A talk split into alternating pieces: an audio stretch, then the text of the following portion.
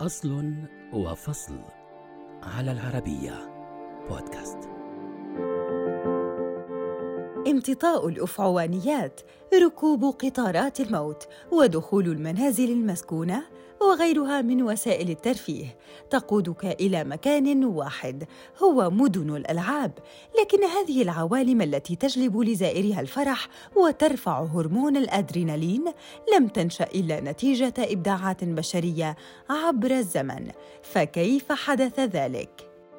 بدأت فكرة مدن الألعاب من سعي الشعوب لتوفير فرص للترفيه، ففي روما وجدت الألعاب القتالية، فيما جذبت رياضة تشبه كرة القدم شعب المايا للملاعب الكبيرة، قبل أن تصبح مناسبات الحصاد والأعياد الدينية موسماً لعروض الترفيه خلال العصور الوسطى في أوروبا وغيرها.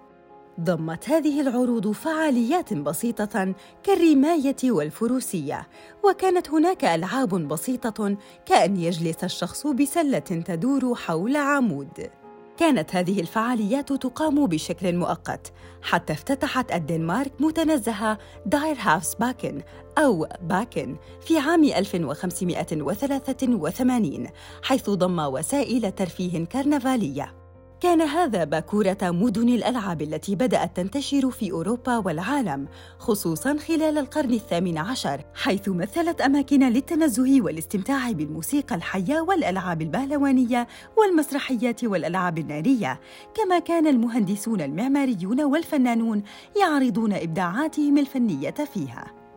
شهد القرن التاسع عشر تطوير تقنيات جديدة للركوب الميكانيكي، ففي عام 1861 وجدت سكة ركوب دائرية تعمل بالبخار بإنجلترا، كما ظهرت في عام 1867 لعبة الخيول الخشبية الدائرة، وجاءت بعدها ألعاب أخرى كالقطارات والأراجيح وحتى المنازل المسكونة.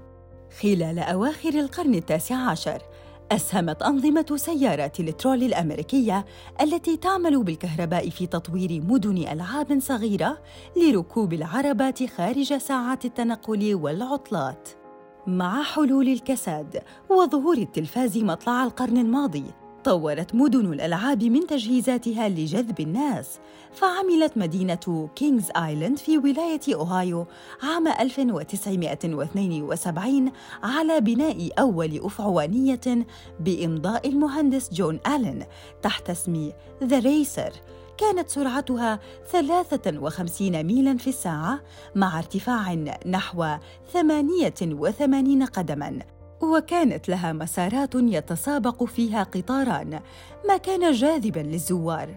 فواصلت العمل لتقدم في عام 1979 سفينة الوحش بيست وهي أطول سفينة خشبية في العالم وأسرعها. مع حلول منتصف القرن العشرين عاشت مدن الألعاب عصراً ذهبياً وانتشرت في كل ركن بالعالم وهو الوقت الذي افتتحت فيه مدينة ديزني لاند لتضم مجموعة مبتكرة وساحرة من الألعاب وعروض الفرح والترفيه. فباتت مكانا جاذبا للزوار من جميع أنحاء العالم بل ووصفت بأنها أسعد مكان على وجه الأرض. مع تقدم التكنولوجيا والتطور الرقمي.